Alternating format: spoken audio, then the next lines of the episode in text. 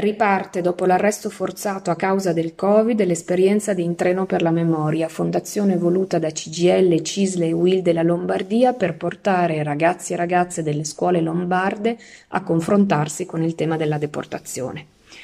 Non ci sono ancora le condizioni per organizzare quel treno che per anni ha portato dalla stazione di Milano circa 500-600 ragazzi e ragazze ad Auschwitz, ma forte era l'esigenza del comitato organizzatore di continuare a tessere la rete intorno a questi temi e di portare le nuove generazioni a confrontarsi con i luoghi in cui la storia della deportazione è passata.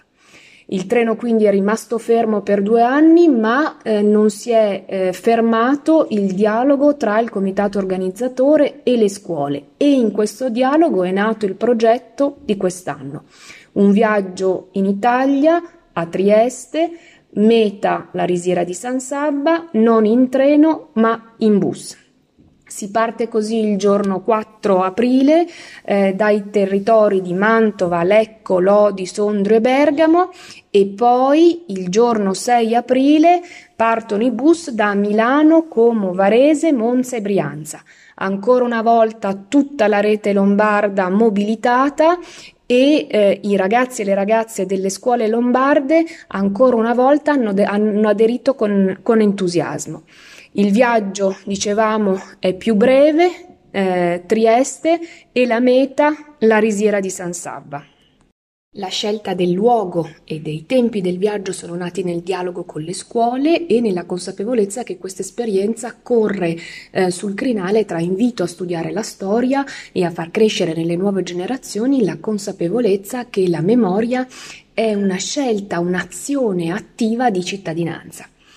eh, il viaggio portando i, eh, le scuole alla, alla, risiera a Trieste porta innanzitutto eh, ragazzi e ragazze a confrontarsi con il tema eh, dell'occupazione eh, tedesca eh, in Italia dopo l'8 settembre 1943. Ricordiamo che la risiera si trova in quel territorio del litorale adriatico direttamente eh, controllato eh, dai nazisti che finisce per far parte del Reich e eh, che il vecchio stabilimento per la pilatura del riso che è la risiera era stato trasformato in un vero e proprio lager eh, nazista. Eh, l'incontro con questo luogo permetterà di eh, riflettere sul funzionamento del sistema concentrazionario nazista.